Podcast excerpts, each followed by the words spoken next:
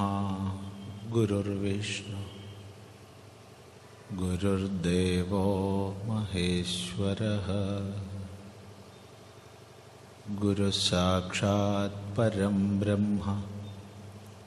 तस्मै श्रीगुरवे नमः। ॐ सदाशिवसमारम्भाम्। शङ्कराचार्यमध्यमाम् अस्मदाचार्यपर्यन्ताम् वन्दे गुरुपरम्पराम्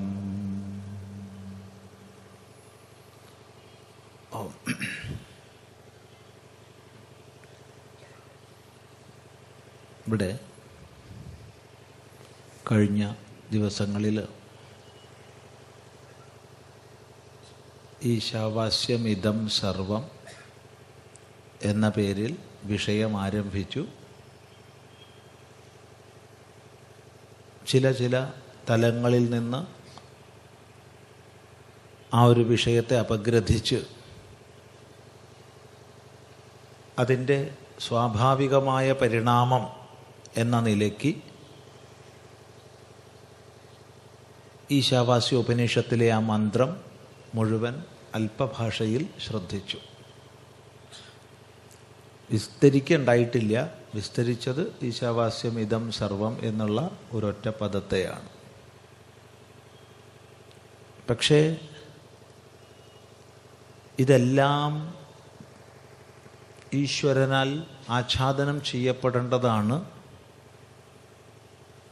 സ്വരൂപതയ എല്ലാം ഈശ്വരൻ തന്നെ. തദ്ഭിന്നമായിട്ടൊന്നില്ല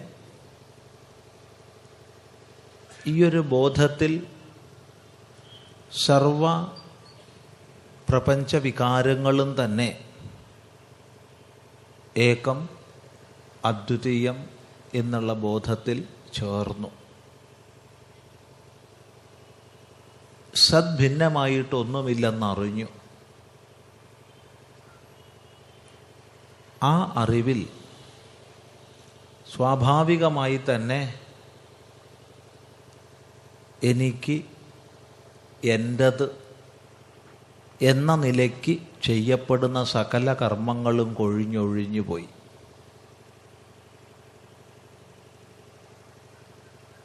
ആ ഒരു ത്യാഗനിഷ്ഠ കൊണ്ട് സ്വയം പാലിച്ചാലും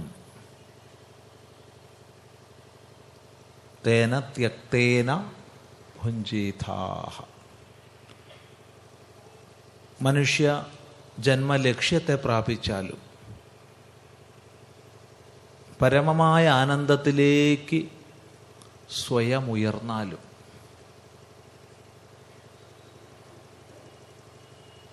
ഇതാണ് നമ്മൾ സാമാന്യമായി ചിന്തിച്ചത്. ഇവിടെ ഈ ഒരു സർവം ഖലു ഇതം ബ്രഹ്മ. ഈശാവാസ്യമിതം സർവം. എന്നൊക്കെ പറയപ്പെടുന്ന സർവാത്മദൃഷ്ടി ആ സർവാത്മദൃഷ്ടിയിലൂടെ സ്വാഭാവികമായുള്ള നൈഷ്കർമ്മ്യ സിദ്ധി. യാതൊന്നിനെ നമുക്ക് പാരമാർത്ഥിക സന്യാസം എന്ന് പറയാമോ അത്? അത് അത്ര സുലഭമല്ല.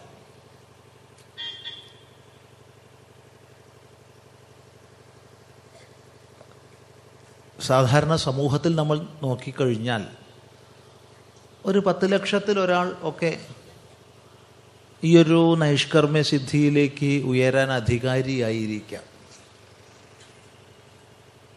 ഈശാവാസ്യം ഇതം സർവം എന്നുള്ള ബോധത്തിൽ സമ്പൂർണമായി കഴിയുന്നവനാകാം. എല്ലാവർക്കും ഇത് പഠിക്കാനുള്ള അധികാരമുണ്ട്.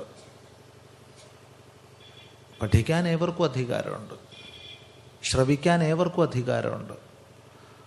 പക്ഷേ ഒരു ആത്മബോധത്തിലേക്ക് തത്ഫലമായുള്ള ത്യാഗനിഷ്ഠയിലേക്ക് പാരമാർത്ഥിക സന്യാസത്തിലേക്ക് അധികാരം വളരെ വിരളമേ ഉള്ളൂ. അപ്പോൾ പിന്നെ എന്ത് മാർഗമാണ് വേദം സാർവജനീനമായി പറയുന്നത്? ഈ ചോദ്യം കൂടുതൽ പ്രസക്തമാവുന്നത്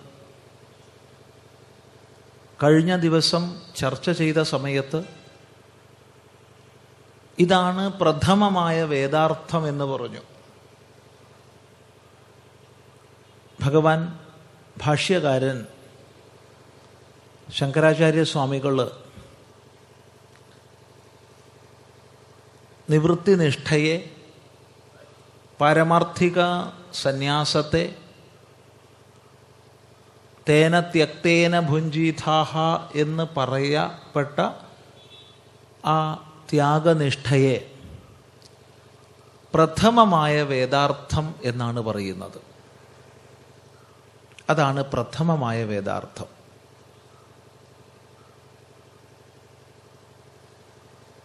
അങ്ങനെ പറയുമ്പോൾ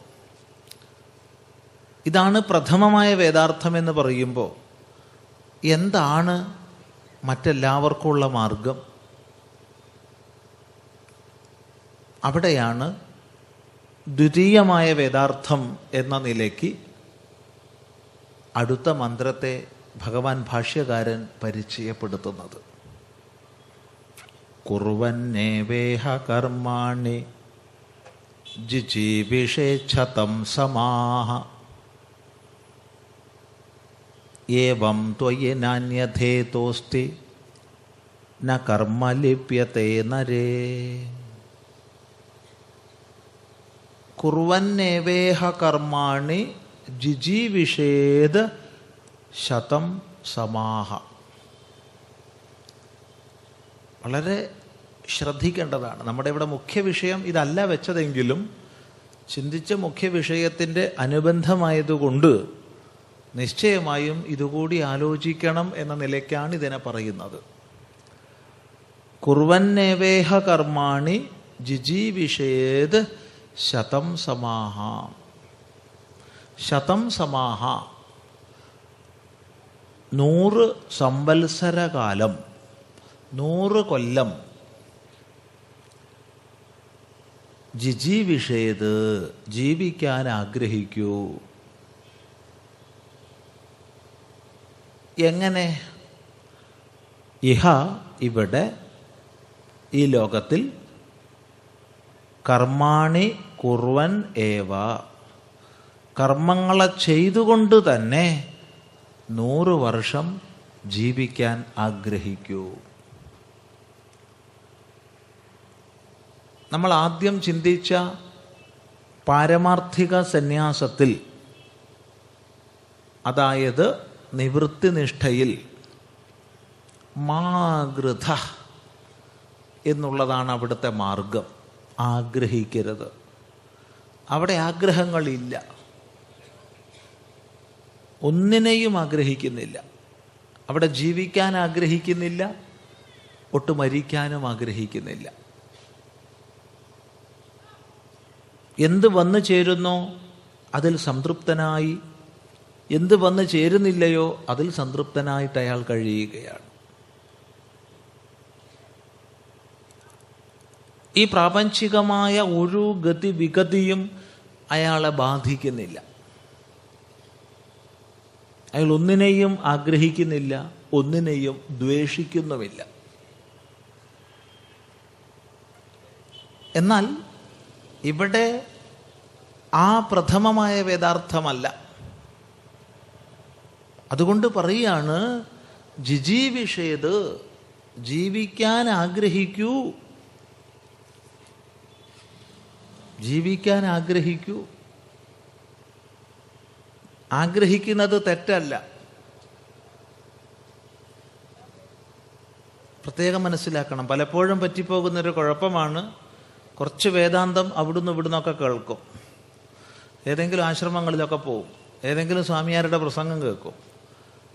എന്നിട്ട് നമ്മൾ മനസ്സിലാക്കി വെക്കും ആഗ്രഹിക്കാൻ പാടില്ല ആഗ്രഹിക്കാൻ പാടില്ല ആഗ്രഹിക്കാൻ പാടില്ല. ഉള്ളിലാണിച്ചാൽ ആഗ്രഹങ്ങൾ ഉണ്ടാവുകയും ചെയ്യും. അപ്പോൾ ഉള്ളിൽ ആഗ്രഹം ഉണ്ടാവും. ഇത് വികലമായി നമ്മൾ മനസ്സിനെ അങ്ങോട്ട് പഠിപ്പിച്ചിരിക്കുക ആഗ്രഹിക്കാൻ പാടില്ല. ആഗ്രഹങ്ങൾ വരുന്നു. പല പല വിഷയങ്ങളെ കാണുമ്പോൾ ആഗ്രഹങ്ങൾ വരുന്നു. അപ്പം എന്തായി? മനസ്സിൽ സംഘർഷമായി. എന്തിനാ വേദാന്തം പഠിക്കാൻ പോയത്? പോയത് സംഘർഷമൊക്കെ പോയി സമാധാനം കിട്ടാനാ. പക്ഷെ പഠിച്ചു നോക്കുമ്പോൾ എന്തുണ്ടായി?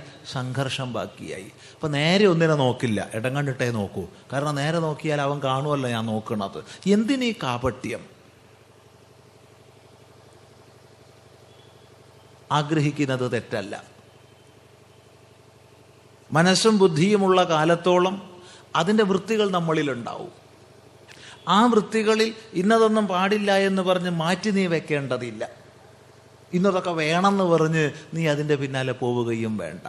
എന്താണ് വന്നു ചേരുന്നത്? അതിനെ സന്തോഷമായിട്ട് സ്വീകരിക്കാനും എന്താണ് പോകുന്നത് അതിനെ സന്തോഷമായി ഉപേക്ഷിക്കാനും കഴിയണം. ഇത് സാധകന് വേണ്ട ഒരു മനോഭാവമാണ്. ഇത് സിദ്ധന് വേണ്ട മനോഭാവമല്ല. അത് സിദ്ധന് സഹജമാണ്. അത് ശ്രദ്ധിക്കുക. സിദ്ധനത് സഹജമാണ്. സാധകന് വേണ്ട മനോഭാവമാണത്. എന്ത് വരണോ അതിനെ അപേക്ഷിക്കുക എന്ത് പോകണോ അതിനെ ഉപേക്ഷിക്കുക. ഒരിക്കലും മനസാക്ഷി കുത്ത് മാനസിക സംഘർഷം ഉണ്ടാക്കരുത്. ഇവിടെ കുഴപ്പം പറ്റുന്നത് ആഗ്രഹിക്കരുത് ആഗ്രഹിക്കരുത് ആഗ്രഹിക്കരുത് എന്ന് ആഗ്രഹിപ്പിച്ചിരിക്കുക മനസ്സിനെ. പറഞ്ഞർത്ഥം മനസ്സിലായി വിചാരിക്കുക. ആഗ്രഹിക്കരുതെന്ന് ആഗ്രഹിപ്പിച്ചിരിക്കുക. പക്ഷെ ആഗ്രഹമുണ്ട്. ഇപ്പൊ സംഘർഷം വരുന്നു. ഇവിടെ നമ്മളോട് ഋഷി പറയുകയാണ് അതിന്റെ ആവശ്യമില്ല ജുജീവിഷേത്. നീ ജീവിക്കാൻ ആഗ്രഹിക്കൂ. ജീവിക്കാൻ ഇച്ഛിക്കൂ. എത്ര കൊല്ലം ജീവിക്കാൻ ഇച്ഛിക്കണം? ശതം സമാഹ നൂറ് കൊല്ലക്കാലം.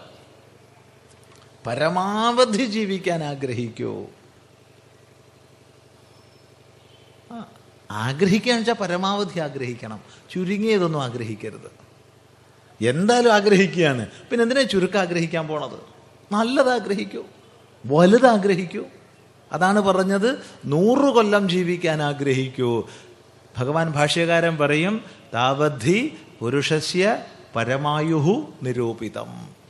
അത്രയുമാണ് മനുഷ്യന്റെ പരമായുസ് നിരൂപിക്കപ്പെട്ടിട്ടുള്ളത്. കൂടുതൽ കിട്ടിയാൽ ബോണസ് അത്രയേ ഉള്ളൂ. നൂറാണ്. ശതായുർവൈ പുരുഷ മനുഷ്യന്റെ ആയുസ് നിശ്ചയമായും നൂറാണ് എന്നാണ്. അപ്പോൾ നൂറിലധികം ജീവിച്ചവരില്ല എന്ന് വെച്ചാൽ ഒരുപാട് പേരുണ്ട് ജീവിക്കണവരുണ്ട്. പക്ഷെ നൂറാണ് പരമായുസ്. അപ്പോൾ പരമായുസ് വരെ ജീവിക്കാൻ ആഗ്രഹിച്ചോളൂ. അതാണ്. അതുകൊണ്ട് ആഗ്രഹങ്ങളെ ഉള്ളിൽ വെച്ചിട്ട് ആഗ്രഹിക്കുന്നത് തെറ്റെന്നാരും മനസ്സിനെ പഠിപ്പിക്കുകയോ അതിന്റെ ഫലമായി സംഘർഷത്തെ ഏറ്റെടുക്കുകയോ ചെയ്യരുത്. മാത്രവുമല്ല ആകർഷിക്കുന്നവരോട് ഏറെയേറെ ആകർഷിക്കാൻ വേദം നിർദ്ദേശിച്ചു. നമ്മൾ കഴിഞ്ഞ ദിവസം ഇവിടെ ചമകാധ്യായം ഉദാഹരണമായി പറഞ്ഞിരുന്നു. ശ്രദ്ധിക്കുക. പലപ്പോഴും ചമക രുദ്ര ശ്രീ രുദ്രത്തിൽ ഇതൊക്കെ ഉള്ളതെന്ന് പോലും നമ്മൾ അറിയുണ്ടാവില്ല. പകരം നമ്മൾ നമ്മൾ രുദ്രമായിട്ട് നമ്മളുമായിട്ടുള്ള ബന്ധം എന്താണെന്ന് വെച്ചാൽ അമ്പലത്തിൽ പോയിട്ട് വഴിപാടിന് ഷീട്ടാക്കുന്നിടത്തായിരിക്കും അതും ഏതെങ്കിലും ജ്യോതിഷർ പറഞ്ഞിട്ടുണ്ടാവും ഒരു ധാര ചെയ്തോളൂ എന്ന് ഉടനെ ശ്രീരുദ്രം ധാര ഷീട്ടാക്കി ഉറുപ്പി എത്രയാണെന്ന് വെച്ചാൽ അത്ര അടച്ചു. കഴിഞ്ഞു നമ്മളും ശ്രീരുദ്രമായിട്ടുള്ള ബന്ധം. അത് പോരാ. അതിലടങ്ങിയ ആശയങ്ങളൊന്ന് പഠിക്കണം. എത്രമാത്രം സമൂഹത്തെ മുന്നോട്ട് നയിക്കാനുള്ള സന്ദേശങ്ങളാണ് അതിലുള്ളതെന്ന് മനസ്സിലാക്കണം. കാരണം നമ്മുടെ ഇച്ഛ ദൃഢമായ ഇച്ഛ അത് നിശ്ചയമായും സഫലമാവും. ദൃഢമായി ഇച്ഛിക്കാൻ കഴിയുമെങ്കിൽ പക്ഷെ പലപ്പോഴും നമുക്കത് കഴിയാറില്ല. ഇച്ഛിക്കും നമ്മൾ പക്ഷെ ദൃഢതയുണ്ടാവില്ല. അത് പോരാ. ദൃഢമായി ഇച്ഛിക്കാൻ കഴിയുമെങ്കിൽ അത് പ്രാപ്തമാക്കും. പ്രാപ്തമായേ മതിയാവും. അതുകൊണ്ട് ജിജീവിഷേത് ശതം സമാഹ. നൂറ് കൊല്ലക്കാലം ജീവിക്കാൻ ആഗ്രഹിക്കൂ. അത് ജീവിക്കുകയായിരിക്കണം. എങ്ങനെ ജീവിക്കണം?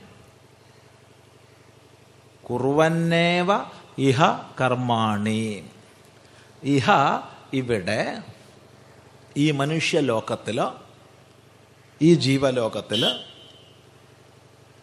ഈ കർമ്മത്തിന് സാധ്യതയുള്ള കർമാചരണത്തിന് സാധ്യതയുള്ള ഈ മനുഷ്യലോകത്തിൽ കുർവന്നേവ ചെയ്തുകൊണ്ട് തന്നെ കുറുവൻ എന്ന് പറഞ്ഞാൽ ചെയ്യുന്നവൻ ചെയ്യുന്നവനായി തന്നെ വെറുതെ അലസനായി മടിയനായി ഒരു നിമിഷം ഇരിക്കരുത്. ആലസ്യവും പ്രമാദവും ദൂരക്കളയണം കളയണം.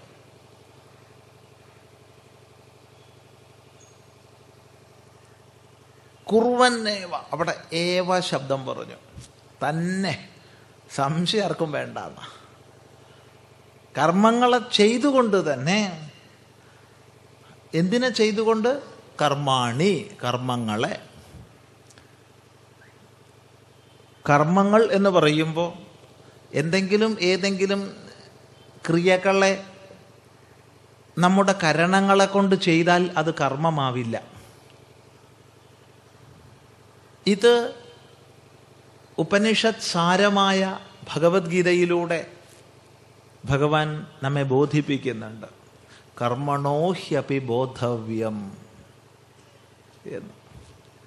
ബോധവ്യം ച വികർമ്മണ. അകർമ്മണശ്ച ബോധവ്യം ഗഹനാ കർമ്മണോ ഗതി. കർമ്മത്തിന്റെ ഗതി വളരെ ഗഹനമാണ്. അതുകൊണ്ട് എന്ത് വേണം? കർമ്മത്തിന്റെ തത്വത്തെ നീ മനസ്സിലാക്കണം.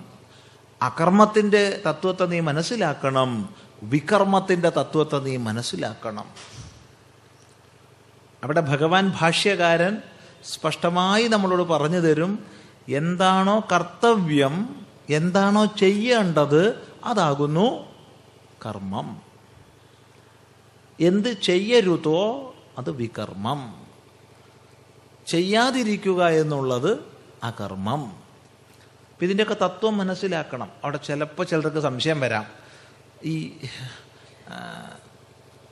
ചെയ്യാതിരിക്കുക എന്നുള്ളതല്ലേ ആ കർമ്മം അതെ അതിന്റെ തത്വം എന്ത് മനസ്സിലാക്കാനാ? ചെയ്യുന്നത് ചെയ്യേണ്ടതിന്റെ തത്വം മനസ്സിലാക്കണം എന്ന് ഭഗവാൻ പറഞ്ഞാൽ നമുക്ക് മനസ്സിലാക്കാം. ചെയ്യരുതാത്തതിന്റെ തത്വം മനസ്സിലാക്കണം എന്ന് പറഞ്ഞാലും മനസ്സിലാക്കാം. പക്ഷെ ചെയ്യാതിരിക്കുക എന്നുള്ളതിന്റെ തത്വം അതാ ഏറെ ഏറെ അറിയേണ്ടത്. കാരണം ഒരാൾ ബാഹ്യമായൊന്നും ചെയ്യുന്നില്ല എന്ന് അഭിമാനിച്ചിരിക്കുകയാണെങ്കിൽ അയാൾ ആയിരിക്കാം ചിലപ്പോൾ ഏറെ ഏറെ ചെയ്യുന്ന ആൾ. ഒന്നും ചെയ്യുന്നില്ല എന്ന് പറയാൻ നമുക്ക് എളുപ്പമാണ്.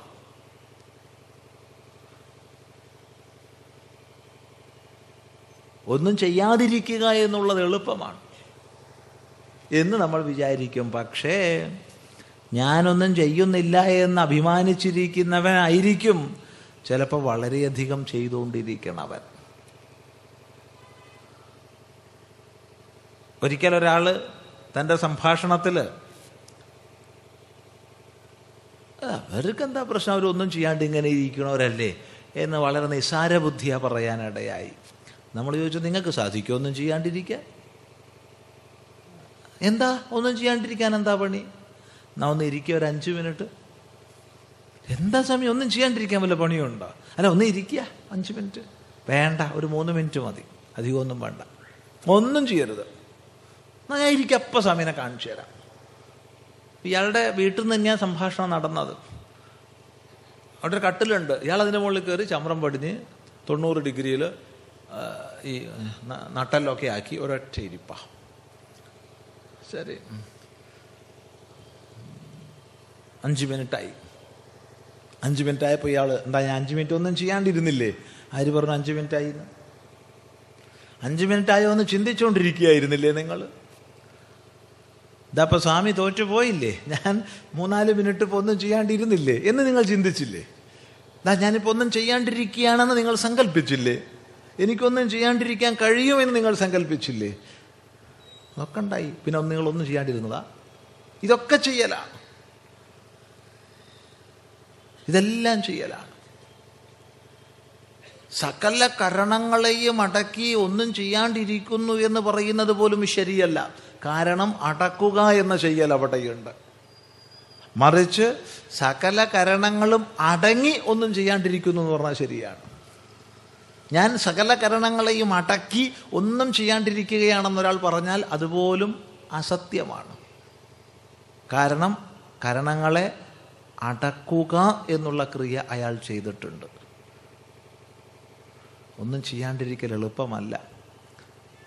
ഒന്നും ചെയ്യാണ്ട് അല്പസമയം ഇരിക്കാൻ കഴിയുന്ന ആൾക്ക് എന്തും ചെയ്യാൻ കഴിയും.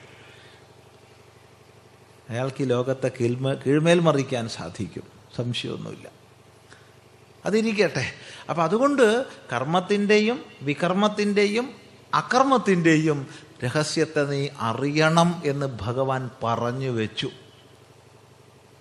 ഭഗവാൻ അതൊട്ട് ഉപദേശിച്ചൂ ഇല്ല. അപ്പം അറിഞ്ഞോളെന്നാണ് പറഞ്ഞത്. ആരിൽ നിന്നറിയണം? അറിഞ്ഞവരിൽ നിന്നറിയണം. അങ്ങനെ അറിയുമ്പോൾ നമുക്ക് മനസ്സിലാക്കാൻ സാധിക്കും കർമ്മങ്ങളൊക്കെ കർത്തവ്യങ്ങളാണ് കാര്യങ്ങളാണ്. ചെയ്യേണ്ടതെന്തോ അവയെ സംബന്ധിച്ച് മാത്രമേ ശാസ്ത്രത്തിൽ കർമ്മം എന്ന് പറയൂ. തനിക്ക് വിഹിതമല്ലാത്തത് താൻ ചെയ്യുന്നുവെങ്കിൽ അതിനെ കർമ്മം എന്ന് പറയാൻ പറ്റില്ല. തനിക്ക് വിഹിതമായത് താൻ ചെയ്യുന്നുവെങ്കിലേ അതിനെ കർമ്മം എന്ന് പറയാൻ സാധിക്കൂ. അപ്പൊ വിഹിതം ആചരിക്കണം. വിഹിതമായതിനെ ആചരിച്ചുകൊണ്ട് ലോകത്തിൽ ജീവിക്കാൻ ആഗ്രഹിക്കൂ. അതാണ് കുറുവന്നേവ ഇഹ കർമാണി. ഇഹ ഇവിടെ. ഇവിടെയേ ചെയ്യാൻ പറ്റൂ. ഇവിടെ ചെയ്യണം. അവിടെ പോയിട്ട് ചെയ്യാൻ ആരും വിചാരിക്കേണ്ട. അവിടെ പോയാൽ ഈ ചെയ്തതിന്റെ ഫലം അനുഭവിക്കാം എന്നല്ലാണ്ട് ചെയ്യാനുള്ള വകുപ്പില്ല. ചെയ്യാൻ ഉള്ള അധികാരം ഇവിടെയേ ഉള്ളൂ. അതുകൊണ്ട് ഇതാരും കളഞ്ഞു കുളിക്കരുത് എന്നാണ്. ചെയ്യാൻ അധികാരപ്പെട്ട മേഖലയിലാണ് നമ്മൾ ജീവിക്കുന്നത് ചെയ്യാനുള്ള സ്വാതന്ത്ര്യം നമുക്കുണ്ട്. ചെയ്യാനുള്ള സ്വാതന്ത്ര്യമേ ഉള്ളൂ.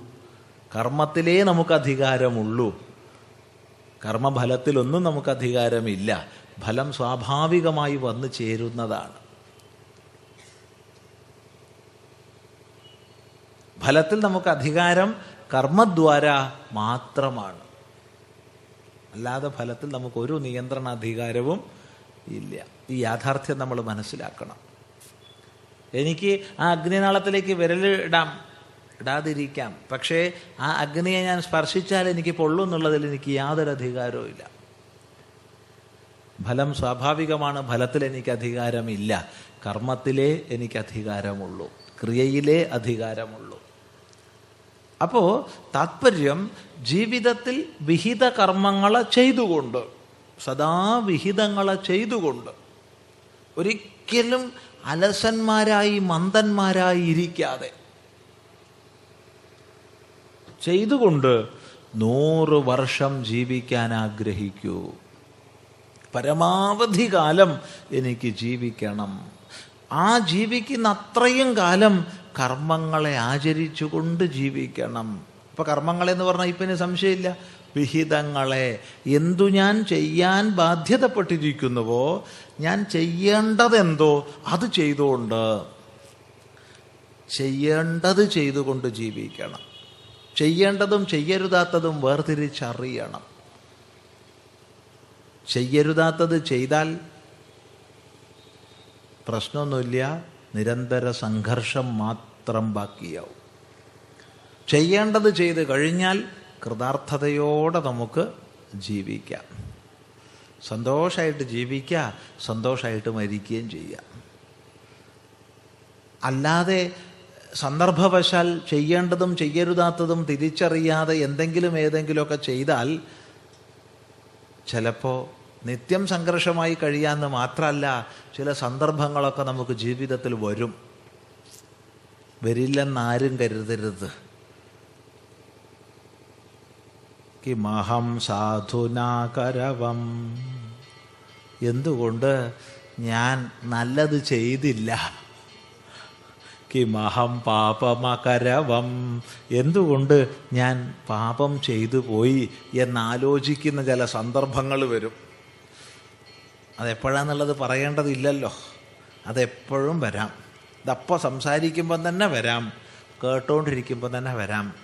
എന്നാൽ ബാക്കിയുള്ളവർക്ക് പണിയായി എന്ന് മാത്രമേ ഉള്ളൂ. അയാൾക്ക് പണിയില്ല. അതെ. അത് ഒന്നും കൂടി സ്പഷ്ടതരമായിട്ട് ഇതേ ഈശാവാസ്യോപനിഷത്തിൽ പറഞ്ഞിട്ടുണ്ട്. ഓം ക്രതോസ്മര കൃതം സ്മര ക്രതോസ്മര കൃതം സ്മര. അല്ലയോ മനസ്സേ ചെയ്തതിനെയൊക്കെ ഒന്ന് ഓർമ്മിക്കൂ. അല്ലയോ മനസ്സേ ചെയ്തതിനെയൊക്കെ ഒന്ന് ഓർമ്മിക്കൂ. ഇതെന്തിനാ രണ്ടു പ്രാവശ്യം പറയണത്? ഒരു പ്രാവശ്യം പറഞ്ഞാൽ ഓർമ്മിച്ചോളണം എന്നില്ല ഇത്രയും കാലം ഏകദേശം മനസ്സിലായല്ലോ ഏതാ അവസ്ഥ എന്ന് അവസാനത്തെ പോവാനുള്ള സമയമായി ആ സമയത്താണ് പറയണത് മനസ്സേ നീ ഒന്ന് ഓർമ്മിച്ചോളൂ എന്തൊക്കെ ചെയ്തു എന്ന് ഒന്നുകൂടി അവിടെ ഓർമ്മിച്ചോളൂ എന്തൊക്കെ ചെയ്തു എന്ന് അങ്ങനെ വേറെ ആരെയും ബോധിപ്പിക്കാനല്ല മറ്റാരോടും പറയാനല്ല മറ്റാരോട് വേണമെങ്കിൽ നമുക്ക് എന്ത് തട്ടിപ്പ് വേണമെങ്കിൽ പറയാം. നിങ്ങളെ മുമ്പിൽ ഇപ്പം വന്ന് ഗംഭീരമായിട്ട് പ്രസംഗം ചെയ്യാം. എത്രയോ മിടുക്കനായിട്ടും കേമനായിട്ടും നിങ്ങളുടെ മുമ്പിൽ സ്വയം അവതരിപ്പിക്കാൻ എനിക്ക് സാധിക്കും. എന്റെ കാപട്യം നിങ്ങൾ അറിയുന്നില്ല എന്നുള്ളത് എന്റെ മഹത്വം. ചിന്തിക്കുക. പക്ഷേ ഒരാളുടെ മുമ്പിൽ മറച്ചു വയ്ക്കാൻ കഴിയില്ല. അവനോടാ പറയണത് ക്രതോ അല്ലയോ മനസ്സേ സ്മര ഓർമ്മിക്കൂ കിട്ടുവോ കൃതം സ്മര ചെയ്തതിനെയൊക്കെ ഒന്ന് ഓർമ്മിക്കൂ. അന്ന് ആ സമയത്ത് പോലും നിരാശപ്പെട്ടങ്ങ് പോണ്ടി വരിക പറഞ്ഞാൽ വിഷമ. അപ്പം അതുകൊണ്ട് ഇപ്പം തന്നെ ചെയ്യേണ്ടതും ചെയ്യരുതാത്തതും വേർതിരിക്കണം. ഇല്ലെങ്കിൽ ഇത് രണ്ടിനും ഉപരി എത്തിയിരിക്കണം. പ്രാശയം വ്യക്തമാണെന്ന് വിചാരിക്കുന്നു. കർത്തവ്യാകർത്തവ്യങ്ങൾക്ക് ഉപരി എത്തിയ ഒരു മഹാത്മാവിനെ സംബന്ധിച്ച് ഒരു ചെയ്യേണ്ടതുമില്ല ചെയ്യരുതാത്തതുമില്ല. ശ്രീകൃഷ്ണനെ ബ്രഹ്മചാരി എന്ന് വിളിച്ചത് കേട്ടിട്ടുണ്ടോ? ആ ശ്രീകൃഷ്ണന്റെ നാമങ്ങളിൽ നിത്യബ്രഹ്മചാരി എന്ന് വിളിക്കപ്പെട്ടിട്ടുണ്ട് ശ്രീകൃഷ്ണൻ. വെളിവിൽ നമുക്ക് എൺപത് മക്കളുടെ ലിസ്റ്റ് തരാൻ പറ്റും. പേര് വിവരം. ഒളിവിൽ എത്രാന്ന് ഭഗവാനെ അറിയുള്ളൂ. ഒന്നിനെന്തായാലും നമുക്കറിയാം. ഉപശ്ലോകനെ. ഉപശ്ലോകൻ. അപ്പോൾ ഒളിവിലും വെളിവിലുമായി നമ്മുടെ അറിവിൽപ്പെട്ട എൺപത്തൊന്ന് മക്കളുണ്ട്. വേറെ എത്ര എന്ന് ഭഗവാനെ മാത്രമേ അറിയുള്ളൂ. നമുക്ക് ആർക്കും അറിയില്ല. ആ ഭഗവാന്റെ പേര് നിത്യബ്രഹ്മചാരി. അതെങ്ങനെയാ അത് ചിന്തിച്ചു പോയിക്കൊള്ളുക അവൻ ഈ ലോകങ്ങളെ മുഴുവൻ ഹിംസിച്ചാലും അവൻ ഒന്നിനെയും ഹിംസിക്കുന്നില്ല. അവൻ സ്ത്രീകളോടുകൂടെ രമിച്ചാലും അവന്റെ ആത്മനിഷ്ഠയ്ക്ക് ഭംഗമില്ല. ആ ഒരു തലം സാമാന്യ വ്യാവഹാരിക തലമല്ല. അല്ലാതെ ഞാൻ എന്റെ എന്ന ബുദ്ധിയോടുകൂടി കഴിയുന്ന സമസ്ത ജനങ്ങളെ സംബന്ധിച്ചും കർത്തവ്യാകർത്തവ്യങ്ങളുണ്ട്. ചെയ്യേണ്ടതും ചെയ്യരുതാത്തതുമുണ്ട്. ചെയ്യേണ്ടത് ചെയ്യുക ചെയ്യരുതാത്തത് ഒഴിവാക്കുക. അല്ലാതെ വരുമ്പോൾ അത് നിത്യവും സംഘർഷത്തിന് മാത്രം കാരണമാക്കും. അതുകൊണ്ട് ഇവിടെ ഈ ലോകത്തിൽ ഇഹ ഈ ലോകത്തിൽ ലോകം കാണപ്പെടുന്നതാണ്. കാണപ്പെടുന്നതൊക്കെ അനുഭവിക്കപ്പെടുന്നതൊക്കെ നമ്മൾ തന്നെ സമ്പാദിച്ചതാ. ഇന്നലെകളിലെ ആചരണങ്ങളിലൂടെ നമ്മൾ സമ്പാദിച്ചതാണ് ഇന്ന് കാണുന്നത് അനുഭവിക്കുന്നത്. അതുകൊണ്ട് ഇവിടെ നീ ജീവിക്കുമ്പോൾ നാളേക്കെങ്കിലും നല്ല സമ്പാദ്യം നേടിക്കോളൂ. എങ്ങനെ? വിഹിത കർമ്മങ്ങളെ ആചരിക്കുന്നവനായിട്ട്.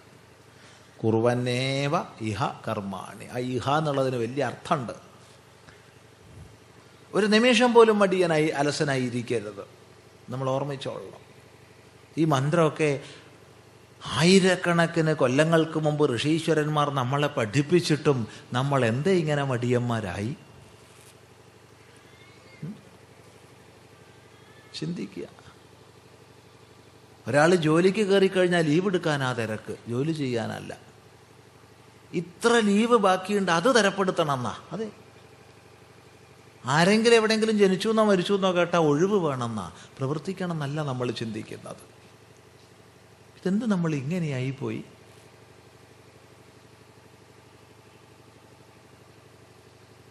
തീർത്തും ആലസ്യം തീർത്തും പ്രമാദം. ഇതൊരാചാര്യനും പറഞ്ഞു തന്നിട്ടില്ല ഒരു ശാസ്ത്രവും പറഞ്ഞു തന്നിട്ടില്ല. മറിച്ച് കുശലതയിൽ നിന്ന് ഒരിക്കലും പിന്തിരിയരുതെന്നാണ് ഋഷീശ്വരന്മാർ നമ്മളെ പഠിപ്പിച്ചത്. കുശലാന്ന പ്രമതിതവ്യം കുശലം എന്നുള്ളതിന് ഭഗവാൻ ഭാഷ്യകാരൻ നൽകുന്ന അർത്ഥം ആത്മരക്ഷാർത്ഥാത് കർമ്മണ ന പ്രമതിതവ്യം ആത്മരക്ഷയ്ക്കായിക്കൊണ്ടുള്ള കർമ്മത്തിൽ നിന്ന് പിന്തിരിയാൻ പാടില്ല എന്നാണ്. ഒരു ഗൃഹസ്ഥനെ സംബന്ധിച്ച് ആത്മരക്ഷ എന്ന് പറയുമ്പോൾ തന്റെ ഭാര്യയുടെ കുടുംബത്തിന്റെ മക്കളുടെ ഭർത്താവിന്റെ എന്ന് വേണ്ട എല്ലാവരുടെ രക്ഷയും അതിൽ അന്തർഭവിച്ചു. ഈ കുശലത എന്തേ നമ്മൾ മറന്നുപോയോ? ചിന്തിക്കുക. പകരം എന്തെല്ലാമോ വികല ധാരണകളെ നമ്മൾ ധാർമ്മികമെന്നും ആധ്യാത്മികമെന്നും ധരിച്ചു വെച്ചിരിക്കുക. ഒന്നിനും കൊള്ളായ്മകളെ അതെ. അപ്പോഴായി വായി കൈയിട്ടാ കടിക്കില്ല എന്നൊക്കെ പറയുന്ന വിഡ്ഢിത്തങ്ങൾ. കേമത്വം പറയുന്നതാ മഹത്വം പറയുന്നതാ ഒരാളുടെ. നല്ല മനുഷ്യനാ. വായി കൈയിട്ടാ കടിക്കില്ല.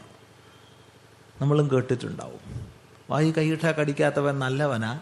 അല്ല ഒന്നിനും കൊള്ളാത്തവനോ? അല്ലേ? ഒന്നിനും കൊള്ളാത്തവനല്ലേ? ചിന്തിക്കുക. അല്ലെങ്കിൽ കൈയിടുന്നത് ദന്ത ഡോക്ടർ ആവണ്ടേ എന്നാൽ ശരിയാണ് കടിക്കരുതെന്നുള്ളത്. പക്ഷേ നമ്മൾ ഇത്തരം വികലങ്ങളായ ആ താലോലിക്കുന്നത് ഒന്നിനും കൊള്ളായ്മ. ഈ ഒന്നിനും കൊള്ളായ്മ കേമത്തമാണെന്ന് ധരിക്കുന്നു. ഇത് ഒരു സമഷ്ടി ഏറ്റെടുക്കുന്ന സമയത്ത് രാഷ്ട്രം നശിച്ചു പോവുക ചെയ്യണത്. അതെ. അവൻ അപ്പുറത്തു നിന്ന് കണ്ണുരുട്ടുമ്പോഴത്തേക്ക് നമ്മൾ ഇപ്പുറത്തോട്ട് വരിക. കുറച്ച് കൊല്ലങ്ങളായിട്ട്. ഇന്ത്യയുടെ സ്ഥലം ഞങ്ങളുടേതാണെന്ന് പറഞ്ഞ് ചൈന ഒരുപാട് ഒരുപാട് ഇപ്പം തന്നെ കൈവശാക്കി കഴിഞ്ഞു. അവൻ ഒരു കണ്ണുരുട്ടൽ ചെയ്യുമ്പോഴത്തേക്ക് നമ്മൾ അത്രയും പിന്നോക്കം വരുന്നു. നാണക്കേട് എന്നല്ലാണ്ട് എന്ത് പറയാനാ? കഴിഞ്ഞ ദിവസം നമ്മുടെ ഇന്ത്യക്കാരായ കുറേ പേരെ അവിടുത്തെ പട്ടാളക്കാർ വന്ന് ഭീഷണിപ്പെടുത്തി. ഉടനെ നമ്മൾ ഗവൺമെന്റ് ആവശ്യപ്പെട്ട് കുറച്ചും കൂടി ഇങ്ങോട്ട് വന്നു. കുറച്ചും കൂടി ഇങ്ങോട്ട് വന്നു. അവൻ ഓരോരോ കണ്ണുരുട്ടലും നമ്മളെ ഭയപ്പെടുത്തുന്നു. എന്തുകൊണ്ട്? ചിന്തിക്കുക. ഇതാ നമ്മളിൽ അലിഞ്ഞു ചേർന്നിരിക്കുന്നത്. വേദം കരുത്തിന്റെ സന്ദേശം തന്നു. ഇതുണ്ടോ നമ്മൾ പഠിക്കുന്നു? പകരം കഴിവില്ലായ്മയുടെ സന്ദേശത്തെ ഉദാത്തമെന്നും ആധ്യാത്മികമെന്നും നമ്മൾ മാനിക്കുന്നു. ചിന്തിക്കുക. അതുകൊണ്ട് വിഹിത കർമ്മങ്ങളെ ചെയ്തുകൊണ്ടെന്ന് പറയുമ്പോൾ കുശലതയോടുകൂടി എന്ന് ഗൃഹസ്ഥന്മാർ വിശേഷിച്ചും മനസ്സിലാക്കണം.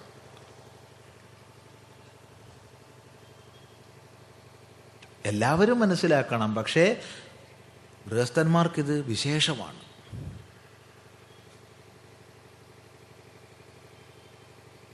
ചിന്തിക്കുക. ഏയാ കയാച്ച വിധയ ബഹുവന്നം പ്രാപ്പുനുയാത് ഋഷീശ്വരന്മാർ നമ്മളോട് പറഞ്ഞു തന്നു എങ്ങനെയെങ്കിലുമൊക്കെ എയാ കയാച്ച വിധയ എങ്ങനെയെങ്കിലുമൊക്കെ ബഹു അന്നം പ്രാപ്പുനെയ്യാത് ധാരാളം അന്നം സമ്പാദിച്ചോളൂ എന്ന് അന്നം സമ്പാദിക്കുക കൃഷി ചെയ്ത് അന്നം ഉണ്ടാക്കുക അന്നം വാങ്ങാനുള്ള കഴിവ് നേടിയെടുക്കുക സാമ്പത്തികമായി ഉയർച്ച നേടുക. ചിന്തിക്കുക. അതുകൊണ്ട് ഈ ലോകത്തിൽ കർത്തവ്യകർമ്മങ്ങൾ ചെയ്തുകൊണ്ട് തന്നെ പരമാവധി ജീവിക്കാൻ ആഗ്രഹിക്കൂ. ആഗ്രഹിക്കുന്നത് തെറ്റാണെന്നൊന്നും പറയരുത്. ആഗ്രഹങ്ങൾ താനേ കൊഴിഞ്ഞു പോയ ഒരാളെ കൊണ്ട് ആഗ്രഹിപ്പിക്കാൻ വേറൊരാൾക്ക് സാധ്യമല്ല. അയാളിൽ നിന്ന് കൊഴിഞ്ഞു പോയിരിക്കുക. അല്ലാതെ ആഗ്രഹങ്ങൾ ഉള്ളവർ ഇല്ലെന്ന് നടിക്കരുത്. കാപട്യം ആദ്യം ദൂരെ കളയുക. ആഗ്രഹിക്കുമ്പോൾ നല്ലോണം ആഗ്രഹിക്കുക ആഗ്രഹിക്കുമ്പോൾ നല്ലതിനെ ആഗ്രഹിക്കുക. ഇച്ചിരി ഇച്ചിരി ആഗ്രഹിച്ചതിൽ തൃപ്തരാവരുത്.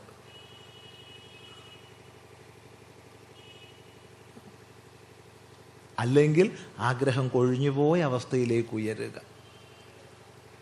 അതാദ്യം പറഞ്ഞു നിവൃത്തി നിഷ്ഠ കുറുവന്നേവേഹ കർമാണി ജിജീവിഷേദ് ശതം സമാഹ. ഏവം ത്വയി ഇങ്ങനെയുള്ള നിന്നിൽ കർമാധികാരിയായ നിന്നിൽ കർമ്മം അനുഷ്ഠിക്കാൻ അധികാരിയായി ഈ ലോകത്തിൽ കഴിയുന്ന നിന്നിൽ ന അന്യഥാ ഇതഹ അസ്തി. ഇതഹ ഇവിടെ നിന്ന് ഈ ലോകത്തിൽ നിന്ന് ഈ കർമ്മവ്യാപാരം ചെയ്യാൻ ബാധ്യതപ്പെട്ട തലത്തിൽ നിന്ന് ന അസ്തി വേറൊരു വഴി ഇല്ല. കർമ്മത്താൽ ബന്ധിക്കപ്പെട്ടിരിക്കുന്നു ഞാൻ. എങ്ങനെയെങ്കിലും കർമ്മബന്ധനത്തിനുപരി എത്തണം. എന്താ വഴി? കർമ്മം ആചരിച്ചോളൂ. കർമാചരണമല്ലാതെ ശരീരാഭിമാനിയായിരിക്കുന്ന നിനക്ക് കർമ്മമേഖലയിൽ നിന്ന് രക്ഷപ്പെടാൻ വേറെ മാർഗം ഇല്ല. നഹി ദേഹഭൃതാശക്യം ത്യക്തും കർമാണ്യശേഷത. ശരീരത്തെ ധരിച്ചിരിക്കുന്നവരാൽ കർമ്മം തീർത്തും ഉപേക്ഷിക്കുക സാധ്യമല്ല. എത്ര കാലം വരെ ഒരാൾക്ക് ദേഹത്തിൽ ഞാനെന്നുള്ള ആ ഒരു ചിന്തയുണ്ടോ? അത്രയും കാലം അയാൾ കർമാചരണത്തിന് ബാധ്യസ്ഥനാണ്. നീ കർമ്മം ചെയ്തേ ഒക്കൂ. അപ്പൊ പിന്നെ വിഹിത കർമ്മം ചെയ്യൂ നല്ല കർമ്മം ചെയ്യൂ അല്ലെങ്കിൽ ഉറപ്പാ നീ നിഷിദ്ധ കർമ്മം ചെയ്യും. അതുകൊണ്ട് കർമ്മത്തെ നല്ല ദിശയിലേക്ക് തിരിച്ചുവിടൂ വിഹിതത്തിലേക്ക് തിരിച്ചുവിടൂ മനസ്സിനെ നന്മയിലേക്ക് തിരിച്ചുവിടൂ മനസ്സടങ്ങിയവരെന്തോ ചെയ്യട്ടെ. നീ മനസ്സ് അടങ്ങിയിട്ടില്ലല്ലോ? ഇല്ല. എന്നാ നല്ലത് ചിന്തിച്ചോളൂ. നിന്റെ വാക്ക് അടങ്ങിയിട്ടില്ലല്ലോ? ഇല്ല. എന്നാ നല്ലത് പറഞ്ഞോളൂ. നിന്റെ ശരീരം അടങ്ങിയിട്ടില്ലല്ലോ? ഇല്ല. എന്നാ നല്ലത് ചെയ്തോളൂ. അല്ലാതെ ഇതിനെ അമർത്തി വെക്കാനല്ല പറയുന്നത്. ഏവം ത്വയി. ഇങ്ങനെയുള്ള കർമാധികാരിയായ ശരീരാഭിമാനിയായ നിന്നിൽ അന്യഥാ ഇതഹ അസ്തി. ഇവിടെ നിന്ന് ഈ കർമ്മമേഖലയിൽ നിന്ന് മറ്റൊരു മാർഗമില്ല. ആചരിക്കൂ. ന കർമ്മ ലിപ്യത്തെ നരേ. നരനിൽ മനുഷ്യമാത്ര അഭിമാനിയായ നിന്നിൽ ഞാൻ മനുഷ്യനാകുന്നു ഞാൻ കർമാധികാരിയാകുന്നു എനിക്ക് ഇന്നിന്ന കർമ്മങ്ങൾ വിഹിതങ്ങളായുണ്ട് ഇന്നിന്ന കർമ്മങ്ങൾ ചെയ്യാൻ ഞാൻ അധികൃതനാണ് എന്ന അഭിമാനത്തോടു കൂടി കഴിയുന്ന നിന്നിൽ. ഈ കർമാചരണമല്ലാതെ മറ്റൊരു വഴിയില്ല. അതൊരിക്കലും നിന്നെ ലേപനം ചെയ്യുന്നില്ല. അപ്പൊ ചോദ്യം വരുന്നു അപ്പൊ കർമ്മങ്ങൾ ലേപനം ചെയ്യുന്നു കർമ്മങ്ങൾ ബന്ധിക്കുന്നു എന്നൊക്കെ നമ്മൾ പറയുന്നത് വെറുതെയാണോ? പലപ്പോഴും നമ്മൾ കേൾക്കാറുണ്ട് കർമ്മബദ്ധരാണ് ലോകമെന്ന് കർമ്മബദ്ധമാണ് ലോകം. ഈ സംസാര ക്ലേശങ്ങളൊക്കെ കർമ്മബദ്ധമായതിനാലാണെന്നൊക്കെ. ശരിയാണ് അങ്ങനെ പറയാറുണ്ട്. ആ പറയുന്നത് തെറ്റാണോ? തെറ്റല്ല. പിന്നെ കർമ്മബദ്ധം എന്ന് ലോകത്തെ നമ്മൾ പറയുമ്പോൾ കർമ്മബദ്ധരാണ് നമ്മളെന്ന് പറയുമ്പോൾ വാസ്തവത്തിൽ കർമ്മം എന്നുള്ളതിന്റെ ക്രിയാംഗമല്ല നമ്മളെ ബന്ധിക്കുന്നത്. നമ്മൾ ചെയ്യുന്ന ചെയ്തി വിശേഷമല്ല നമ്മളെ ബന്ധിക്കുന്നത്.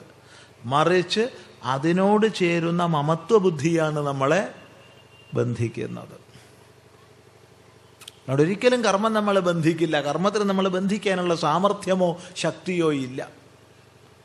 മറിച്ച് കർമാചരണത്തിൽ ചേർന്ന് വരുന്ന അഹം മമ. ഞാൻ എന്റെ എന്നുള്ള ഈ വൃത്തികളാണ് നമ്മൾ ബന്ധിക്കുന്നത്. അല്ലാതെ കർമ്മമല്ല. കർമ്മം ചെയ്തേ ഒക്കൂ. ചെയ്യാതെ ഒഴിഞ്ഞു മാറാൻ കഴിയില്ല. പിന്നെ നമുക്ക് എന്തേ കഴിയൂ? അല്പം വിചാരശീലത വളർത്തുക. വിചാരശീലതയെ വളർത്തി വളരെ പരിമിതമായ സങ്കുചിതമായ ഒന്നുകൂടി വ്യക്തമായി പറഞ്ഞാൽ അർത്ഥശൂന്യമായ ഈ എന്റെ എനിക്ക് എന്റെ എനിക്ക് എന്നുള്ള ഈ അഭിമാനം വെച്ചുകൊണ്ടിരിക്കുന്നതിൽ എന്തർത്ഥം എന്നൊന്ന് ചിന്തിക്കുക.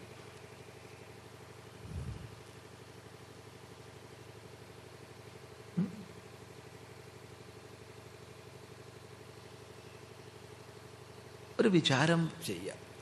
ഇപ്പൊ കർമാചരണം ചെയ്യാൻ ബാധ്യതപ്പെട്ടിരിക്കുന്ന വ്യക്തിയിൽ തന്നെ ആചരണം ചെയ്യുന്ന ഘട്ടത്തിൽ തന്നെ ക്രമികമായി ക്രമികമായി വിചാരം വർദ്ധിക്കുകയും ഇന്നലേക്കളിൽ ബന്ധിച്ചതുപോലെ ഇന്ന് കർമ്മം നമ്മളെ ബന്ധിക്കാത്ത അവസ്ഥാവിശേഷത്തെ സ്വയം അനുഭവിച്ചറിയാൻ സാധിക്കുകയും ചെയ്യും. അതിനുള്ള ചില സൂചനകൾ മുൻപ് തന്നെ നമ്മളിവിടെ ചർച്ച ചെയ്തിട്ടുണ്ട് ഈ പരമ്പരയിൽ. ഒരു വ്യവസ്ഥയ്ക്ക് വിധേയമായി ഈ പ്രപഞ്ചത്തെ മുഴുവൻ നിലനിർത്തുന്ന വ്യവസ്ഥയ്ക്ക് വിധേയമായി സകല കർമ്മങ്ങളും സംഭവിക്കുകയാണ്.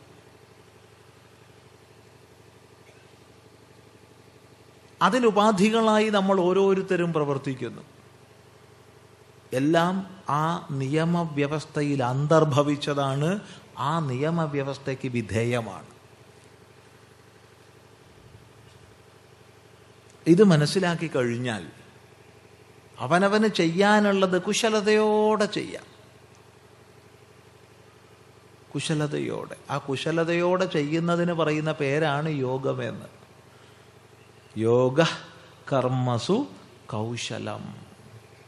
യോഗം കർമ്മങ്ങളിലുള്ള കുശലതയാണ്. ചെയ്യാനുള്ളത് ഭംഗിയായി ചെയ്യുന്നു. പക്ഷെ അതേ സമയത്ത് അതിന്റെ മമത്വഭാവങ്ങളാൽ ബന്ധിക്കപ്പെടുന്നില്ല. ഈ മമത്വഭാവങ്ങളാൽ ബന്ധിക്കപ്പെടാതെ കർമ്മം ചെയ്യാനുള്ള ആ കുശലതയുണ്ടല്ലോ. അതാണ് കർമ്മയോഗം. ഈ യോഗബുദ്ധിയോടുകൂടി നീ കർമ്മങ്ങളെ ആചരിക്കൂ ലോകത്തിൽ. വിഹിത കർമ്മങ്ങളെ യോഗബുദ്ധിയോടുകൂടി ആചരിക്കൂ. അങ്ങനെ കർമ്മങ്ങളെ ആചരിച്ചുകൊണ്ട് തന്നെ നൂറ് വർഷം ജീവിക്കാൻ ഇച്ഛിക്കൂ. നമുക്ക് വളരെ വിസ്തരിച്ചു പോവാം ഈ വിഷയങ്ങൾ പക്ഷേ സാമാന്യമായി പ്രകാരം ചിന്തിക്കുമ്പോൾ വ്യക്തമായൊരു ജീവിത വീക്ഷണം നമുക്ക് ലഭിക്കും. ഈ രണ്ട് മന്ത്രങ്ങളിലൂടെ ഈശാവാസ്യ ഉപനിഷത്ത് വ്യക്തമായ വൈദിക ജീവിത വീക്ഷണത്തെ നമുക്ക് മുമ്പിൽ അവതരിപ്പിക്കുകയാണ്. ആ ജീവിത വീക്ഷണത്തെ പ്രഥമമെന്നും ദ്വിതീയമെന്നും രണ്ട് വേദാർത്ഥങ്ങളായി ഭഗവാൻ ഭാഷ്യകാരൻ ചൂണ്ടിക്കാണിക്കുന്നു. ഭഗവാൻ ഭാഷ്യകാരൻ തന്നെ ദ്വിവിധോഹി വേദോക്തോ ധർമ്മ പ്രവൃത്തിലക്ഷണോ നിവൃത്തിലക്ഷണശ്ച എന്ന് പറഞ്ഞു വെച്ചിട്ടുണ്ട് ഗീതാഭാഷ്യത്തിന്റെ ആരംഭത്തിൽ. വേദോക്തമായ ധർമ്മം പ്രവൃത്തിയും നിവൃത്തിയും എന്നിങ്ങനെ രണ്ടാണ്. ഇത് ഭഗവാൻ ഭാഷ്യകാരൻ ആവിർഭവ ആവിഷ്കരിച്ചൊരു സിദ്ധാന്തമൊന്നുമല്ല. മറിച്ച് ഇതാണ് വേദത്തിന്റെ താത്പര്യം. ഇത് സർവത്ര ശാസ്ത്രങ്ങളിൽ ആവർത്തിച്ചതാണ്. ദ്വാവിമാവധ പന്ഥാനൗ യത്ര വേദാ പ്രതിഷ്ഠിതാ പ്രവൃത്തിലക്ഷണോ ധർമ്മോ നിവൃത്തിശ്ച വിഭാവിത. മഹാഭാരതം പറഞ്ഞു തരും. രണ്ട് വഴികളാണുള്ളത്. യാതൊന്നിൽ വേദം മുഴുവൻ പ്രതിഷ്ഠിതമാണോ അങ്ങനെയുള്ള ജീവിതമാർഗം രണ്ടാണ്. പ്രവൃത്തി ലക്ഷണമായ ധർമ്മവും നിവൃത്തി ലക്ഷണമായ ധർമ്മവും. ഇതിനെ തന്നെ സാഖ്യമെന്നും യോഗമെന്നും ജ്ഞാനനിഷ്ഠ എന്നും കർമ്മനിഷ്ഠ എന്നും ഒക്കെ പല പല പേരുകളിൽ ശാസ്ത്രങ്ങളിൽ വിസ്തരിക്കും. ഈ രണ്ടല്ലാതെ മൂന്നാമതൊരു മാർഗം നമുക്കില്ല. സനാതനധർമ്മത്തിൽ അനേകം സാധനമാർഗങ്ങൾ ഉണ്ടെന്നൊക്കെ നമ്മൾ പറയുമ്പോഴും അതൊക്കെ ഇതിൽ അന്തർഭവിക്കുന്നതാണ്. ശ്രദ്ധിക്കുക. എല്ലാം ഇതിൽ അന്തർഭവിക്കും. അതിനെയാണ് ലോകേസ്മിൻ ദ്വിവിധാനിഷ്ഠ പുരാ പ്രോക്ത മയാനഘ. ഹേ അനഘ അസ്മിൻ ലോകേ ഈ ലോകത്തിൽ ദ്വിവിധാനിഷ്ഠ രണ്ട് പ്രകാരത്തിൽപ്പെട്ട നിഷ്ഠ പണ്ട് പണ്ടേ എന്നാൽ പറയപ്പെട്ടിട്ടുണ്ടെന്ന് പറഞ്ഞത്. അതാണ് ഇവിടെ ഒന്നാമത്തെ പരമമായ തത്വവിജ്ഞാനത്തിൽ സ്വാഭാവികമായുള്ള ത്യാഗനിഷ്ഠയും പരമാർത്ഥിക സന്യാസവും. ആ ആ പരമാർത്ഥിക സന്യാസം എന്ന് പറയുമ്പോൾ അത് നിവൃത്തിയാണ് അത് ത്യാഗനിഷ്ഠയാണ് അത് സഹജമായി വരുന്നതാകട്ടെ പരമമായ ആത്മവിജ്ഞാനത്താലുമാണ്. സർവം ഖലു ഇതം ബ്രഹ്മ ഈശാവാസ്യം ഇതം സർവം എന്നുള്ള വിജ്ഞാനത്തിൽ നിന്നാണ് എന്നാൽ അതിലേക്ക് അങ്ങോട്ട് അധികാരി ആയിട്ടില്ലാത്ത തലത്തിൽ അവനവന്റെതായ കർമാചരണത്തെ ചെയ്തുകൊണ്ടു. ഈ വിഷയം വളരെ വിചാരത്തിന് വീണ്ടും വീണ്ടും വിധേയമാക്കുക. എന്നിട്ട് അവനവന്റെ അധികാരത്തിനനുസരിച്ചുള്ള ജീവിത മാർഗത്തിൽ നമ്മൾ സഞ്ചരിക്കുക. അങ്ങനെ സഞ്ചരിക്കുമ്പോൾ എല്ലാവർക്കും സന്തോഷത്തിന് മാത്രമേ വകുപ്പുള്ളൂ. അവിടെ സംഘർഷത്തിന് വകുപ്പില്ല. സംഘർഷം വന്നു ചേരുന്നത് അധികാരമില്ലാത്ത മേഖലയിൽ അധികാരമില്ലാത്ത വിധത്തിൽ പ്രവർത്തിക്കുന്നതിന്റെ ഫലമായിട്ടാണ്. ഞാൻ എന്തിനധികൃതനെന്ന് മനസ്സിലാക്കി ജീവിക്കുമ്പോൾ ഒരു പ്രശ്നം ആർക്കും ഉണ്ടാവില്ല. ഏറ്റവും പ്രധാനം ഇവിടെ ഈ കർമ്മം എന്ന് പറഞ്ഞുവല്ലോ.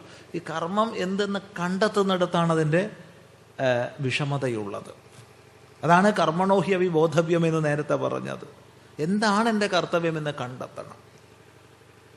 ഒരിക്കലും അത് മറ്റാരാലും അടിച്ചേൽപ്പിക്കപ്പെടുന്നതാവരുത്.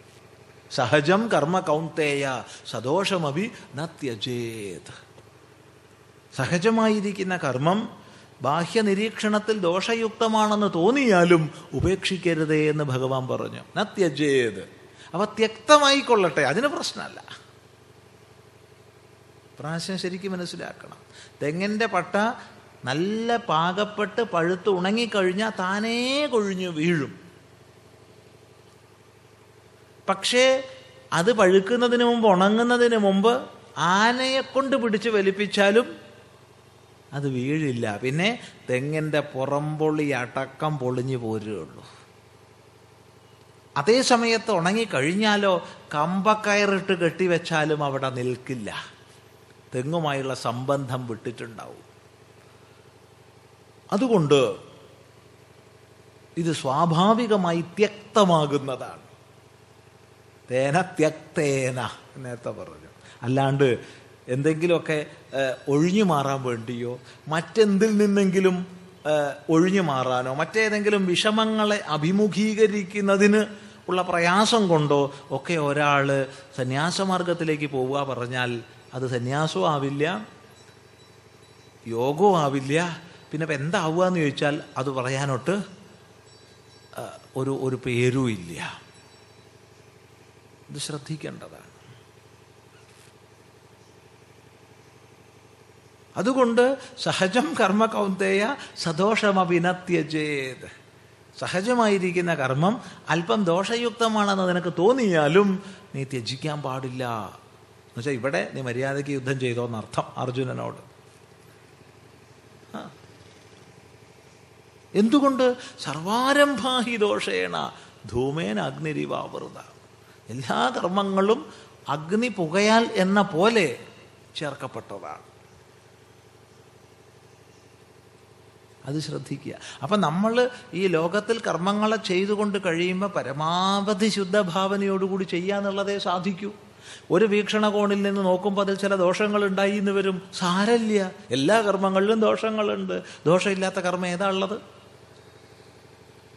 ഏതെങ്കിലും ഒരു കർമ്മം ആർക്കെങ്കിലും പറഞ്ഞു തരാൻ പറ്റുമോ? ദോഷമില്ലാത്തത്? സർവാരംഭാഹി ദോഷേണ.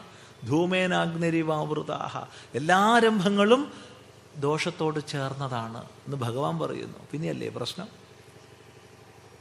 അതുകൊണ്ട് നമുക്ക് വിവേകത്തോടുകൂടി ആ ബോധപൂർവം ആരെയും ഉപദ്രവിക്കണമെന്ന് ചിന്തിക്കാതെ ബോധപൂർവകമായി മറ്റൊന്നിനെയും ദ്രോഹിക്കാതെ അങ്ങനെയൊക്കെ സാധിക്കൂ.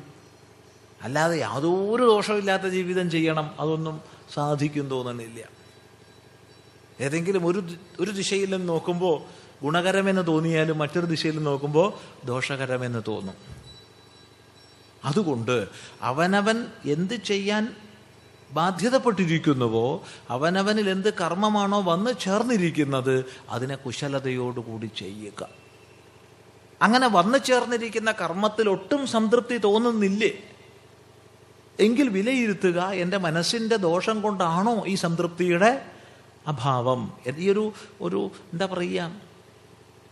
എന്റെ മനസ്സിന്റെ ദോഷം എന്ന് പറയുമ്പോൾ എങ്ങനെയാപ്പോൾ ഇതിന്? നമ്മളെ മനസ്സ് ഓരോന്ന് സങ്കല്പിച്ച് വയ്ക്കും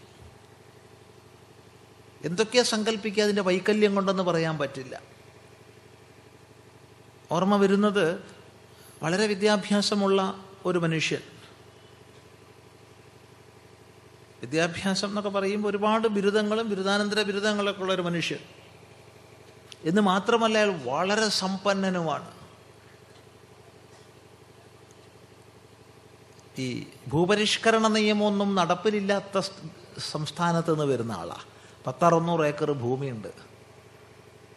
അയാളൊരു ഡോക്ടറുമാണ് പോരെ. നല്ല ധാരാളം രോഗികളുള്ള ഡോക്ടറാണ് എന്നയാൾ ബാഹ്യമായി നോക്കിക്കഴിഞ്ഞാൽ നല്ല ആരോഗ്യമുണ്ട്. കെട്ടും മട്ടും ഒന്നും തരക്കേടില്ല. നല്ലൊരു പുരുഷാകാരമാണ്. ഇനി വേണമെങ്കിൽ ചില ദൃഷ്ടികളിലൂടെ വേണമെങ്കിൽ സുന്ദരൻ എന്നൊക്കെ പറയാം. ഒരു കുഴപ്പമില്ല പക്ഷെ ഇയാൾ കല്യാണം ആലോചിച്ച് കല്യാണം ആലോചിച്ച് കല്യാണം ആലോചിച്ച് നടക്കല്ലാണ്ട് പെണ്ണിനെ കിട്ടണില്ല. രണ്ടു മൂന്ന് കൊല്ലം കല്യാണം ആലോചിച്ചു അച്ഛൻ മടുത്തു. വീട്ടുകാർ മടുത്തു. ഏത് പെണ്ണിനെ പോയി കണ്ടാലും ഇയാൾക്ക് ഇഷ്ടാവില്ല. അവർക്കൊക്കെ ഇയാളെ ഇഷ്ടാവും. പക്ഷെ ഇയാൾക്ക് അങ്ങോട്ട് ഇഷ്ടാവില്ല. സന്ദർഭവശാൽ അയാളുമായിട്ട് സംസാരിക്കാൻ സംസാരിക്കാനിടയായി ഇനി അതും പറയണമല്ലോ അയാളോട് സംസാരിക്കാനിടയായതിന് നിമിത്തീഭൂതനായ നിമിത്തീഭൂതനായൊരു വ്യക്തി ഈ കൂട്ടത്തിലുണ്ട്. അദ്ദേഹത്തിന്റെ മകൻ ഹേതുവായിട്ടാണ് ഈ കക്ഷിയെ ആശ്രമത്തിൽ കൊണ്ടുവന്നത്. അപ്പം നമ്മൾ സംസാരിച്ച് നോക്കുമ്പോൾ എന്താ സ്ഥിതിച്ചാൽ ലോകത്തിൽ ഇയാൾ സങ്കല്പിക്കുന്ന പെണ്ണുണ്ടാവില്ല. ഉറപ്പാ. കാരണം വലിയൊരു സുന്ദരിയുടെ മൂക്ക് വേറെ വലിയൊരു സുന്ദരിയുടെ ചെവി വേറെ വലിയൊരു സുന്ദരിയുടെ കണ്ണ് വേറെ വലിയൊരു സുന്ദരിയുടെ ചുണ്ട് വലിയൊരു സുന്ദരിയുടെ തലമുടി ഇങ്ങനെ പല അംഗങ്ങളെ ചേർത്ത് ഇയാൾ ഒരു സുന്ദരി ഉണ്ടാക്കിയിരിക്കുക. അതെ നമ്മൾ ചോദിച്ചു നിങ്ങളൊരു ഡോക്ടറല്ലേ? ഒന്നുമില്ലെങ്കിൽ നിങ്ങൾക്ക് തൽക്കാലം ബ്രഹ്മാവിന്റെ ഉദ്യോഗം കിട്ടിയിട്ട് ഇങ്ങനൊരു പെണ്ണിനെ ഉണ്ടാക്കാൻ കഴിഞ്ഞാൽ നിങ്ങൾക്ക് കെട്ടാം. പക്ഷെ അങ്ങനെയാവുമ്പോഴും മകളെ കെട്ടി എന്നുള്ളൊരു ദോഷം ആരോപിക്കപ്പെടും. അല്ലാതെ ലോകത്ത് നിങ്ങൾക്ക് പെണ്ണിനെ കിട്ടാൻ പോണില്ല ഉറപ്പാ. ഒന്ന് ആലോചിച്ച് നോക്കൂ. പിന്നീട് നമുക്ക് മനസ്സിലായി അയാൾ രണ്ട് മൂന്ന് മാസം കഴിഞ്ഞപ്പോൾ കല്യാണം കഴിച്ചു അത്രേ. എന്തായാലും പിന്നെ ആശ്രമത്തിന്റെ ഭാഗത്തേക്ക് കണ്ടിട്ടില്ല. വളരെ സന്തോഷം.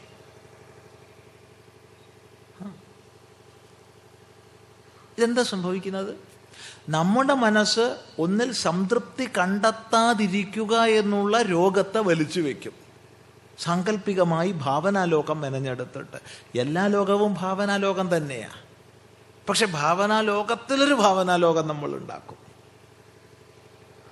പറഞ്ഞൊരർത്ഥം മനസ്സിലായി എന്ന് വിചാരിക്കുന്നു. അതുകൊണ്ട് ഒരു തൊഴിലിൽ തന്റെ മേഖലയിൽ ചെയ്യേണ്ടുന്ന കർമ്മത്തിൽ തനിക്ക് സംതൃപ്തി ഇല്ല എന്ന് പറയുമ്പോൾ ആ സംതൃപ്തി ഇല്ലായ്മയുടെ കാരണം എവിടെയാണെന്ന് അന്വേഷിക്കണം.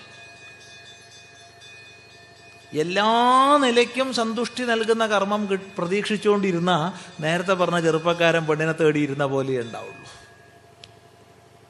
അതുകൊണ്ട് സിദ്ധമാകുന്നത് എന്തോ അതിൽ അല്പാൽപ്പം ദോഷങ്ങൾ ഉണ്ടായിക്കൊള്ളട്ടെ അത് കുശലതയോടുകൂടി ചെയ്യുക. അപ്പം നമുക്കൊരു രഹസ്യം മനസ്സിലാക്കാൻ കഴിയും. ഇത് അത്ര വലിയ രഹസ്യമൊന്നും അല്ല പക്ഷെ നമുക്ക് അപ്പം മനസ്സിലാക്കാൻ കഴിയും. സിദ്ധമായതിനെ കുശലതയോടുകൂടി ചെയ്താൽ മാത്രമേ കൂടുതൽ ഉയർന്നതിനെ നേടാൻ സാധിക്കൂ. അതെ. പലപ്പോഴും നമുക്ക് പറ്റിപ്പോകുന്ന ഒരു കുഴപ്പം എത്രയോ ചെറുപ്പക്കാർ ഒരു തൊഴിലും ഇല്ലാണ്ട് ബസ് സ്റ്റോപ്പിലോ അല്ലെങ്കിൽ ഓവാലത്തിന്റെ മുകളിലോ അവിടെ ഇവിടെ ഇരിക്കണത് കാണാം. നല്ല പഠിപ്പുള്ളവരാ. നിങ്ങൾ എന്താ പണിക്ക് പോകാത്ത നമ്മൾ ചിലരോട് ചോദിക്കും. അപ്പോൾ അവർ സ്വാമി എന്റെ പഠിപ്പിനനുസരിച്ച പണി കിട്ടാത്തതുകൊണ്ടാ എന്റെ പഠിപ്പിനനുസരിച്ചിട്ട് ചുരുങ്ങിയതൊരു ഒരു ഒരു പതിനായിരം റുപ്യെങ്കിലും ശമ്പളം കിട്ടണ്ടേ. ഞാൻ പോയി അന്വേഷിച്ച സ്ഥലത്തുനിന്ന് എനിക്ക് നാലായിരം റുപ്യ തരാമെന്ന് പറഞ്ഞാൽ ഞാൻ പോകണില്ല എടേ നിനക്ക് ഇപ്പം എത്ര വരുമാനമുണ്ട്? ഒന്നുമില്ല നായ പൈസ ഇല്ല നിനക്ക് ഇവിടുന്ന് ആ പറഞ്ഞ സ്ഥലത്തേക്ക് ബസ്സിന് പോയി വരാൻ എത്ര ഉറുപ്പ്യ വരും? ഒരായിരം ഉറുപ്പ്യ വരും മാസത്തിൽ എന്നാലും മൂവായിരം മെച്ചല്ലേ? പോട്ടെ ഒരു ഉറുപ്പ്യ മെച്ചാണെന്ന് നിനക്ക് അതിന് പോയിക്കൂടെ? ഇവിടെ നിനക്ക് ഒന്നുമില്ലല്ലോ. നിന്റെ ഈ രണ്ട് മൊബൈൽ ചാർജ് ചെയ്യാൻ എന്തായാലും അച്ഛന്റെ അടുത്ത് വേണ്ടേ പൈസ മേടിക്കുക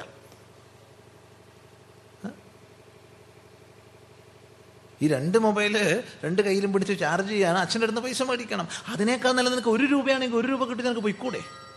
പോയി പണിയെടുക്കുക അങ്ങനെ സിദ്ധമായത് കുശലതയോടുകൂടി ചെയ്താലല്ലേ ഉയർന്നത് നിനക്ക് ലഭിക്കാനുള്ള യോഗ്യത വരൂ? ഇതെന്താണെന്നറിയില്ല പ്രത്യേകിച്ച് ഹിന്ദു സമൂഹത്തിലെ ചെറുപ്പക്കാർ ഇങ്ങനെയാവുകയാണ് അതിന് വലിയൊരു കാരണത്വം ചെറുപ്പത്തിൽ ലഭിക്കുന്ന ട്രെയിനിങ്ങിൽ തന്നെ ഉണ്ടെന്നാണ് നമ്മുടെ അഭിപ്രായം. ചെറിയ കുട്ടികളാവുമ്പം തന്നെ സ്വയം പര്യാപ്തത എന്നൊരു ബോധം അവർക്ക് ഉണ്ടാവരുത് എന്നൊരു വാശി അച്ഛനമ്മമാർക്കുണ്ട്. അവൻ എന്നും എന്റെ തണലിൽ കഴിഞ്ഞോളണം എന്ന മട്ടില്ല ഇങ്ങനെ ഒന്നിനും കൊള്ളാത്തവനാക്കുക. ലക്ഷാധിപതികളല്ല കോടീശ്വരായിട്ടുള്ള പല കുടുംബങ്ങളിലെയും കുട്ടികൾ നമ്മൾ കണ്ടിട്ടുണ്ട് മാർച്ച് മാസത്തിൽ സ്കൂൾ പൂട്ടിക്കഴിഞ്ഞാൽ കടലയോ സിഗരറ്റോ സോപ്പോ അതോ ഇതോ വിറ്റിട്ട് ഗ്രാമങ്ങളിൽ ചെറിയൊരു ഒരു കടയൊക്കെ അങ്ങ് തുടങ്ങും. അവൻ പുസ്തകം വാങ്ങാനുള്ള പൈസ രണ്ട് മാസം കൊണ്ട് സമ്പാദിക്കും. ചെറുപ്പത്തിലെ സ്വയം പര്യാപ്തതാബോധം അവൻ വളർത്തിയെടുക്കും. നമ്മൾ എന്താ ചെയ്യുക അയ്യോ വെയിലത്ത് നടക്കരുതേ. തലവേദന വരും കിട്ടുവോ എണ്ണ തേച്ച കുട്ടിയാ വെയിലത്ത് നടക്കണ്ട. ഒന്നിനും കൊള്ളാത്തത് പത്താം ക്ലാസ് പാസ്സായ കുട്ടിയാണെങ്കിലും ഇവിടെ തിരുവനന്തപുരത്തേക്ക് പോകുമ്പോൾ അച്ഛനും അമ്മയോ കൂടെ പോകും. ഒറ്റയ്ക്ക് പറഞ്ഞയക്കാനായിട്ടില്ല. ഒരു ഡിഗ്രി കഴിഞ്ഞ ആളാണെങ്കിലും വേറൊരു സ്റ്റേറ്റിൽ വല്ല ഇന്റർവ്യൂവിന് പോകണമെങ്കിൽ കൂടെ അമ്മയും അച്ഛനും ഉണ്ടാവും. എന്നിട്ട് ലോഡ്ജിൽ മുറി എടുത്ത് എവരും ഉണ്ടാവും കൂടെ. ഒന്നിനും കൊള്ളാത്തവന്മാരാക്കുക. ചിന്തിക്കുക. ഇതിലൊക്കെ കുറച്ചൊരു മാറ്റം വരുത്തണ്ടേ? അല്ല ഇതൊക്കെയാണ് ശ്രേഷ്ഠെന്നാണോ നമ്മൾ വിചാരിക്കുന്നത്? അങ്ങനെ വിചാരിക്കുന്നതിന്റെ ഫലമാണ് നമ്മുടെ സമൂഹം താഴേക്ക് താഴേക്ക് പോണത്. ശ്രദ്ധിക്കുക. അതുകൊണ്ട് ഏത് കർമ്മത്തിലും മികവുള്ള ഒരു മേഖലയിലും താഴേക്ക് പോവാത്ത സമൂഹത്തെ നമുക്ക് വാർത്തെടുക്കാൻ കഴിയണം. അത് വികലങ്ങളായ ശാസ്ത്ര പഠനങ്ങളിലൂടെ മിഥ്യാധാരണകളെ ഉൾക്കൊള്ളുന്ന സമൂഹമാവരുത്. ശ്രദ്ധിക്കണം പറഞ്ഞത്. വികലങ്ങളായ ശാസ്ത്ര പഠനങ്ങളിലൂടെ മിഥ്യാധാരണ ഉൾക്കൊള്ളുന്ന സമൂഹമാവരുത്. മറിച്ച് യഥാർത്ഥമായി അപഗ്രഥിക്കാൻ കഴിയുന്ന ഞാൻ എന്തിനധികൃതനെന്ന് മനസ്സിലാക്കാൻ കഴിയുന്ന അതിനനുസരിച്ച് കുശലതയോടെ ഉയരാൻ കഴിയുന്ന സമൂഹത്തെ വളർത്തിയെടുക്കാൻ കഴിയണം. അപ്പോഴേ കുറുവന്നേവ ഇഹ കർമാണി കർമാണി വിഹിതാനി കർമാണി. വിഹിതങ്ങളാണ് കർമ്മങ്ങൾ ആ നിലയ്ക്ക് ആചരിച്ച് മുന്നോട്ട് പോകുന്ന വ്യവസ്ഥ നമുക്ക് നേടിയെടുക്കാൻ സാധിക്കും. ശ്രദ്ധിക്കുക. അങ്ങനെ അവനവൻ അധികാരപ്പെട്ട മാർഗത്തിലൂടെ ഉയരുമ്പോൾ അത് നിവൃത്തി മാർഗമാകട്ടെ പ്രവൃത്തി മാർഗമാകട്ടെ യാതൊരു സംശയമില്ല പരമമായ ദുഃഖനിവൃത്തിയിലേക്ക് പരമമായ ആനന്ദ സ്വരൂപ അവാബ്ദിയിലേക്ക് നമുക്ക് ഉയരാൻ സാധിക്കും. ആരോടും പരിഭവം ഇല്ലാതെ ആരോടും പരാതി പറയാതെ മറ്റൊന്നിനെ കുറ്റപ്പെടുത്താതെ. ശ്രദ്ധിക്കുക.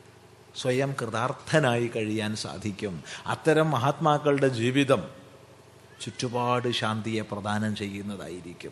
ആ ശാന്തിയുടെ ദൂതന്മാരായിരിക്കാൻ നമുക്കൊക്കെ അധികാരമുണ്ട് എന്ന് മാത്രമാണ് പറയുന്നത്. ഏതായാലും നല്ലപോലെ വിചാരം ചെയ്യുക അതിൽ നിന്നുണ്ടാവുന്ന സംശയങ്ങൾ എന്തു തന്നെ ആയാലും ചോദിക്കുക അറിയുന്നതാണെങ്കിൽ പറയും.